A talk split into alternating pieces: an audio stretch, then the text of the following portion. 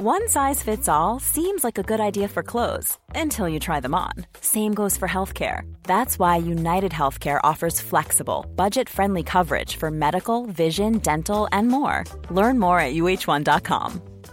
A lot can happen in the next three years. Like a chatbot may be your new best friend. But what won't change? Needing health insurance. United Healthcare Tri Term Medical Plans are available for these changing times Underwritten by Golden Rule Insurance Company, they offer budget-friendly, flexible coverage for people who are in between jobs or missed open enrollment. The plans last nearly three years in some states, with access to a nationwide network of doctors and hospitals. So for whatever tomorrow brings, United Healthcare Tri-Term Medical Plans may be for you. Learn more at uh1.com. Hello everyone. Don't worry, you haven't downloaded the wrong podcast.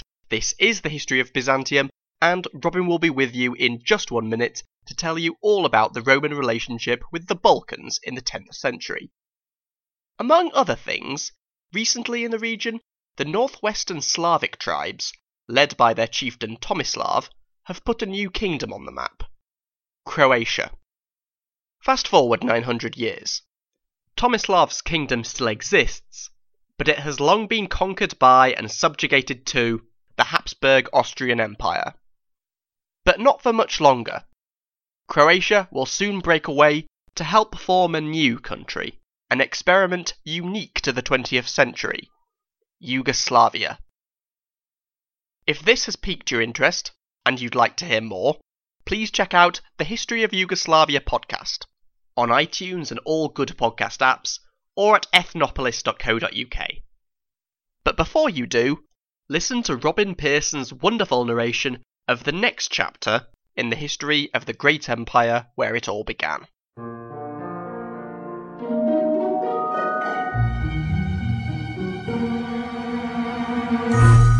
Hello, everyone, and welcome to the History of Byzantium. Episode 154 A Cat Among Mice.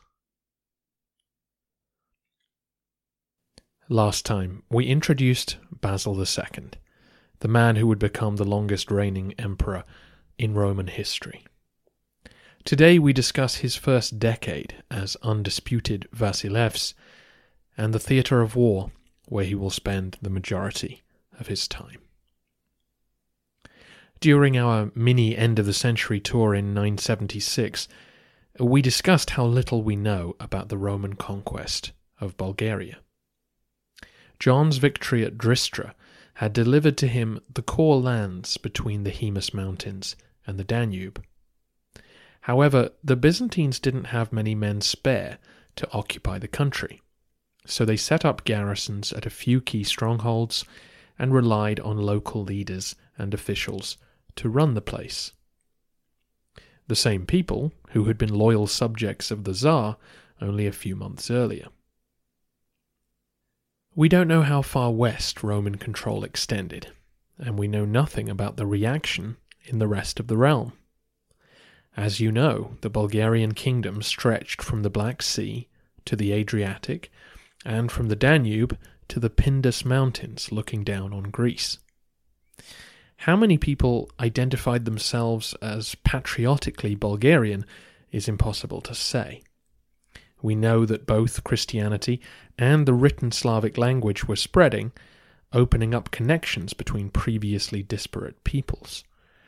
But for the most part, the Balkans remained a collection of independent communities spread across mountainsides and river valleys. The great achievement of Krum, Simeon, Boris, and the others had been to forge a political state which won the allegiance of these different peoples. When that state was shattered, both by the Rus and the Romans, men across the Balkans had to look out for themselves. Some communities may have been pleased to gain greater independence, others probably feared for the future. It was not just the Byzantines that the Bulgarian army had protected them from. The Magyars and the growing power of the Serb and Croat kingdoms to the northwest also loomed. If John hadn't died and instead had marched across the Western Balkans demanding submission from these communities, he might well have got it. It would make no sense for them to make an anti Roman stance alone, but when Tzimiskes died and the Byzantines began fighting each other, it left space for a new Bulgarian kingdom to rise in the vacuum. We have almost no information on the process by which this came to be. All we have are the Roman historians. They tell us that the men who founded the new Bulgarian state were the Komitopoli, the sons of the Count. Presumably, this was a Bulgarian official from the Macedonian mountains who held a title similar to the Roman rank of Comes or Count. We know he was a Christian because his four sons were named Samuel, David, Moses, and Aaron. It was these men who rallied the people of western Bulgaria to their banner. Their home base was around the lakes, Ohrid and Prespa, in the heart of the Macedonian mountains. You can see all this on the map I created at the website or on social media. The rise of the Komitopoli must have involved a local power struggle that we know nothing about. The timeline is also confused, but here's what we think we know. When Tzimiskes retired the Bulgarian monarchy, he took the royal family with him to Constantinople. This included the sons of Tsar Peter, Boris II, and Roman. Despite being an adult, Roman was castrated to prevent any future children from causing trouble. Shortly after John's death, the two men left Constantinople and made for Macedonia. We're told contradictory stories about why. One source says they escaped, another that they were released. Either way, Boris died on the journey, allegedly killed by a Bulgarian soldier who mistook him for a Byzantine. But the eunuch Roman continued on and made his way to the Komitopoli. The brothers hailed him as Tsar, but kept real power for themselves. He was a vital figurehead in establishing the legitimacy of their state. By this point, the Bulgarian patriarch Damian had also moved to Macedonia. Regardless of the exact ethnicity or belief system of the Macedonian elite, it was clear that with emperor and archbishop on board, it was the Bulgarian kingdom of Krum, Boris, and Simeon that was being revived. In the decade between Tzimiskes' death and Basil's disastrous campaign, the new Bulgarian state began to grow. Presumably, the brothers marched around the Western Balkans, bringing other communities into the fold. Even with the presence of Tsar Roman, many would have been skeptical, both of the right of the Komitopoli to rule over them, and of the likelihood of their army withstanding the inevitable confrontation with Byzantium.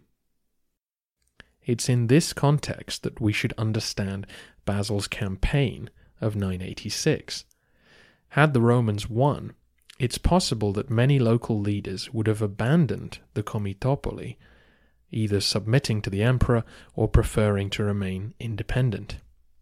Instead, Samuel, who had presumably grown up in the mountains, outwitted the Byzantines and pulled off a hugely significant victory. Not only did he rout the emperor's forces, but he inadvertently sparked another round of civil war. This would end up giving him four years in which he could campaign unopposed. It would be Samuel who would emerge as the sole survivor amongst the brothers. Apparently, Moses and David were killed in battle, and Aaron was executed by Samuel in the aftermath of the victory at Trajan's Gate. The timeline remains speculative, But while Basil was busy with Phocas and Skleros, Samuel achieved the following. He campaigned against the Serbian states to the north and made diplomatic contact with the Magyars. He led a major raid into northern Greece and besieged the city of Larissa, the headquarters of the theme of Hellas. The citizens ran out of food and surrendered. Samuel ordered the population to be transported into his realm and took the relics of local saints with him too. He marched into the Bulgarian heartlands north of the Haemus and drove out the Byzantine garrisons he found. It's possible that the Romans hung on to their naval bases along the Danube, but otherwise, John's conquests were undone. The local Bulgarians helped re establish their realm, although the capital would remain in the harder to reach mountains of Macedonia. Finally, Samuel agreed to marry Agatha, the daughter of the leading man of Dyrrhachium, John Chryselius. As you know, Dyrrhachium was the port city on the Adriatic which controlled the start of the Via Egnatia, the road which ran from the coast via Thessalonica to Constantinople. Here we get a truer sense of Roman control of the Adriatic. Dyrrhachium had remained part of the empire throughout the centuries, but here Chryselius was willing to make a deal with a powerful warlord like Samuel. It suggests that either loyalties were flexible or that there was coercion involved. Either way, this closed off the possibility of Constantinople launching an attack from that direction. In fourteen years, Samuel and his brothers had reconstructed much of the kingdom of Bulgaria and were once again terrorizing Roman communities. The people of Greece certainly felt that the bad days of Simeon had returned, and in Constantinople the mood was bleak as Byzantium emerged from the civil war. A pro Phocas scribe wrote a poem calling on Nicephorus to rise from his grave and restore the Roman position. With the civil war over, Basil set his sights on Bulgaria.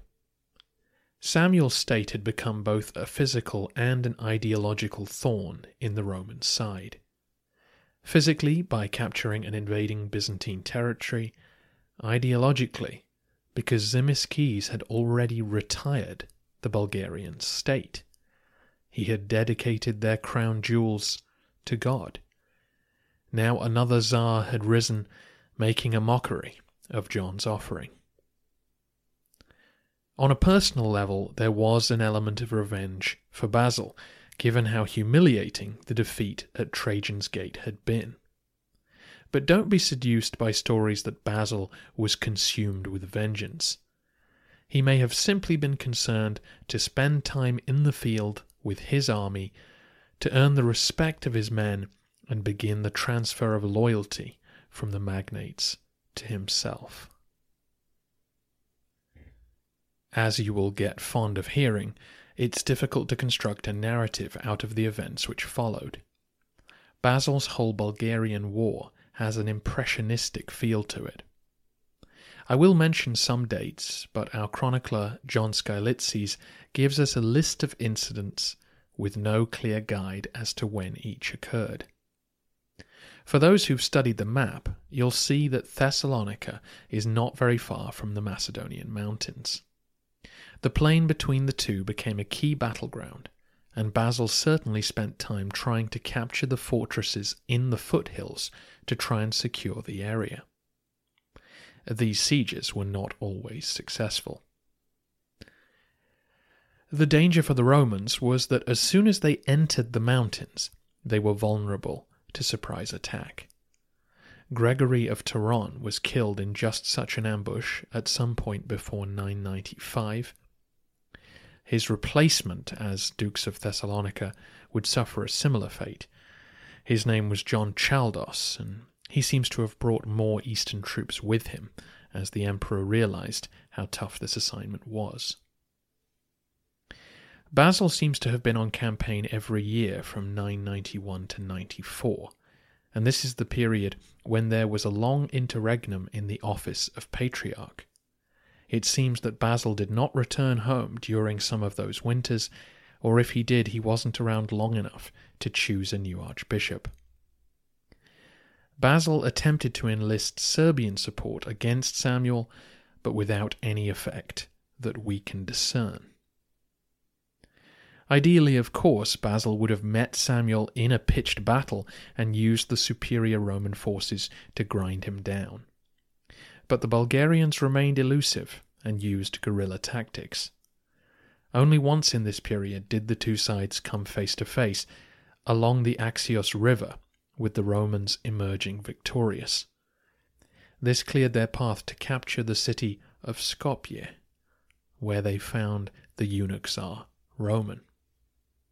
He was treated well and actually given both a court title and command of Abydos on the Hellespont. As we'll see over the course of his reign, Basil used both carrot and stick in equal measure.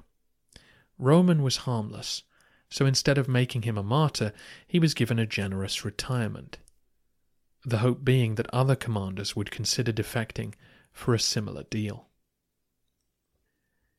In 995, the Vasilevs was forced to rush east to deal with the Fatimids, which we'll discuss in a moment. The following year, John Chaldos was captured in another well laid ambush.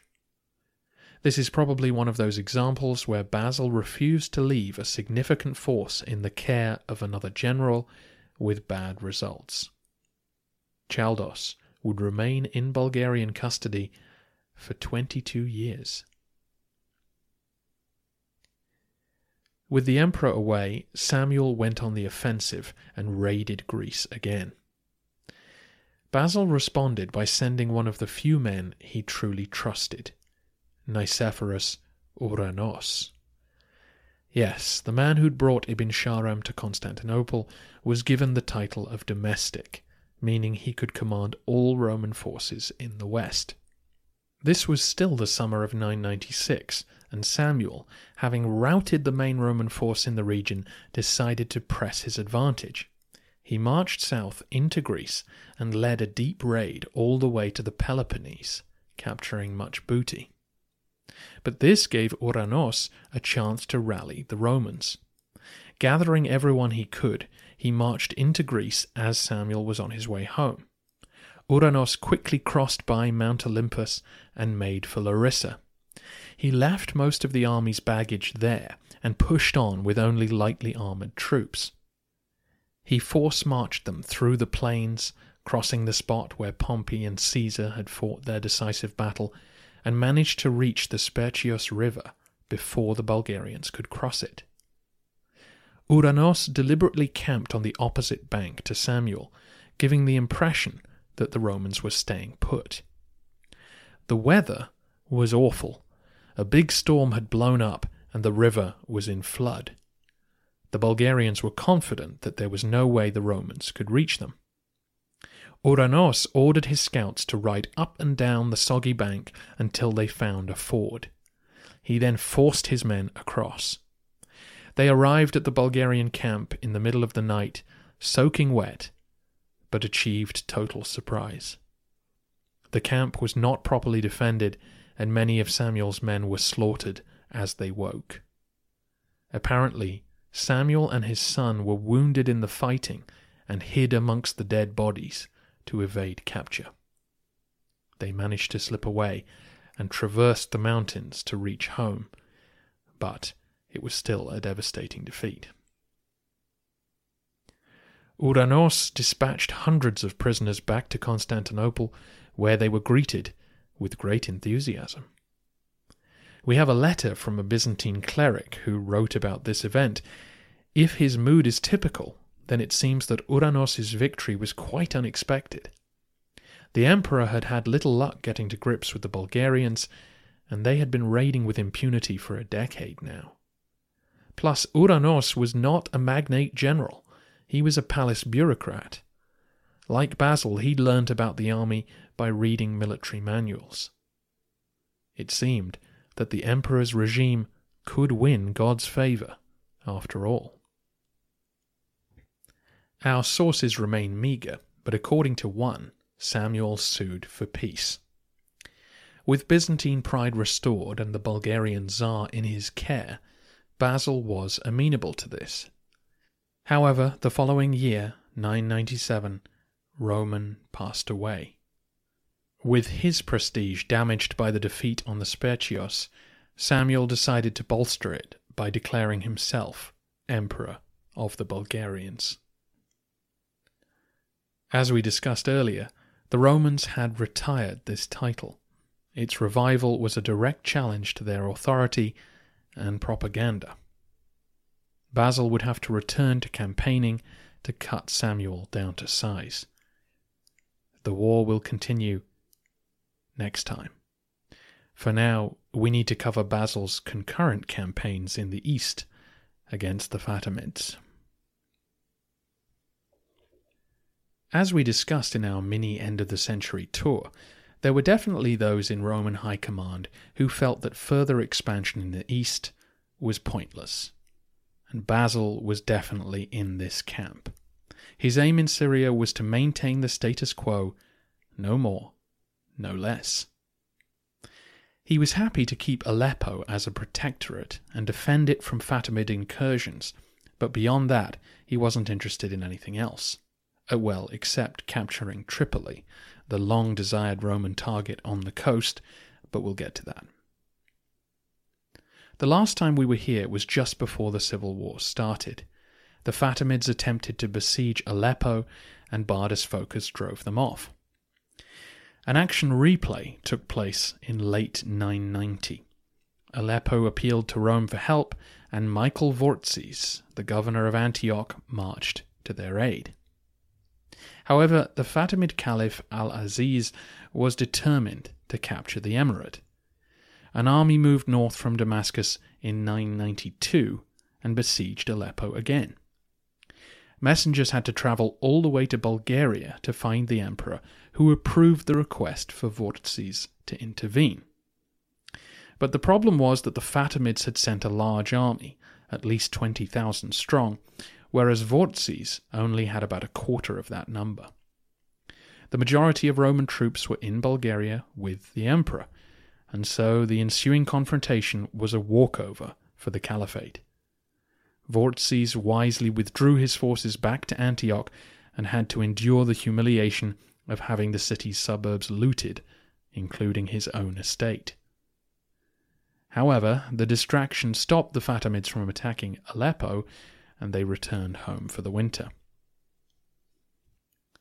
In 993, the Fatimids captured Apamea, one of Aleppo's satellite cities, and then returned to besiege the capital in 994. Again, messengers raced across the empire and found Basil in Bulgaria. Again, he approved Vordtzes' intervention and sent some reinforcements.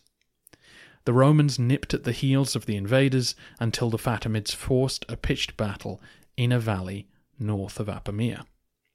The smaller Byzantine force routed, and in the ensuing chase, thousands died. This was a decisive defeat, which delivered the field to the Fatimids. Their siege of Aleppo was set up by midsummer, and they were ready to stay through the winter, confident that they could starve the city into submission. Messengers made the familiar trek to find the emperor in Bulgaria. If Aleppo fell, Antioch would be vulnerable, and the Fatimids had shown a propensity to roll from one conquest straight to the next. Basil was initially unconvinced, and with winter setting in, he stayed where he was. However, as the months passed, increasingly desperate messages kept arriving from the emir, who by now was the grandson of Seyf-ad-Dawla. As soon as spring appeared, the Vasilevs moved at express pace. He mounted his entire army, giving each member of the infantry two mules, one to carry the man and the other his equipment. An army and baggage train moving at a normal pace would have taken at least two months to complete the 700 mile journey. Basil arrived in 17 days. He refused to wait for stragglers and force marched the entire army across Anatolia. Naturally, many units fell well behind, but the emperor and his elite cavalry pushed on into Syria as quickly as they could. Fatimid scouts were astonished to see the banners of the Vasilevs in the distance. They raced back to Aleppo to tell their shocked commander. The besieging army were not ready for battle. Their cavalry were dispersed, looking for good pasture. In a panic, the general abandoned the siege and retreated south. Had he stayed, his men would have comfortably outnumbered the exhausted Romans surprise in warfare remained a potent weapon. If Basil had had any desire to rule directly over Aleppo, this was the moment to act.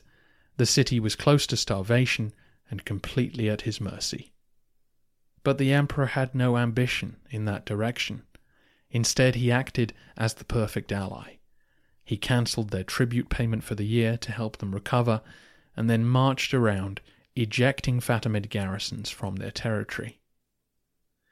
Once his whole army had arrived, what did they do with all the mules? Anyway, once they'd arrived, he marched on Apamea and retook it in a day. He followed up by taking back Homs and a string of other forts. He pillaged Fatimid territory, and when he was attacked by local Bedouin, he captured forty of them and cut off their hands. No more attacked him after that. The only blemish on the campaign was the failure to take Tripoli.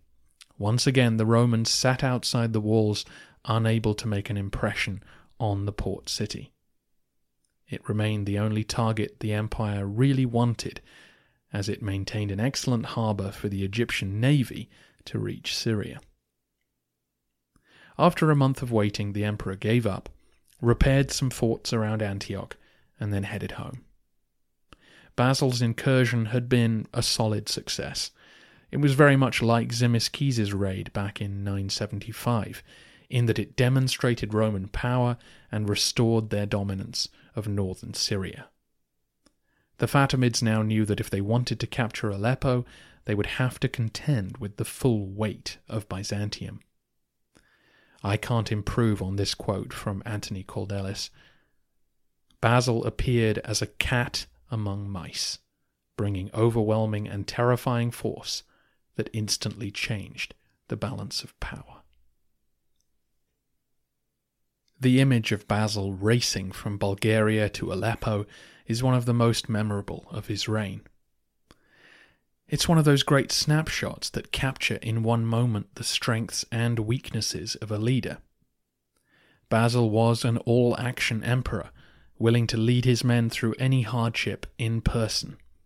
He would strain every sinew to protect the empire's interests and was praised by Muslim writers for honouring his agreements.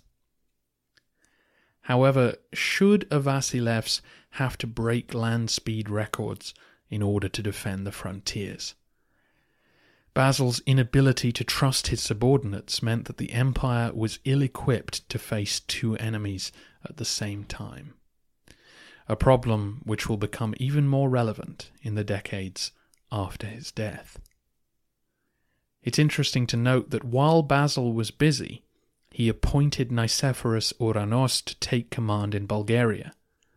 The result was the smashing victory on the Spercheios River. Had he trusted, say, Michael Vordtsis with more men, perhaps he wouldn't have needed all those mules. Vordtsis, though, may be a bad example. He was just the sort of magnate adventurer who Basil was suspicious of, and after this failure, he'd finally run out of chances. Remember that it was Vordtsis who'd disobeyed orders to capture Antioch in the first place, who'd then helped murder Nicephorus and fought on every side in the civil wars. The fact that he'd survived all of that suggests that his troops were very loyal to him, and that he'd been too valuable for Basil to discard. Now, as he removed Michael from office, the Emperor placed him under house arrest, presumably to prevent him from any rebellious inclinations on his way out the door.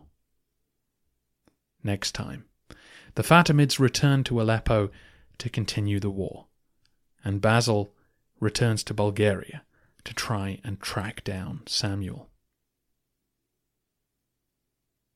In the meantime, for those who'd like to know more about modern Balkan history, check out the History of Yugoslavia podcast with Alex Cruikshanks. He's dealing with the collapse of Ottoman dominance of the area and has already reached the period just before the First World War. Find the show wherever you get your podcasts or visit ethnopolis.co.uk.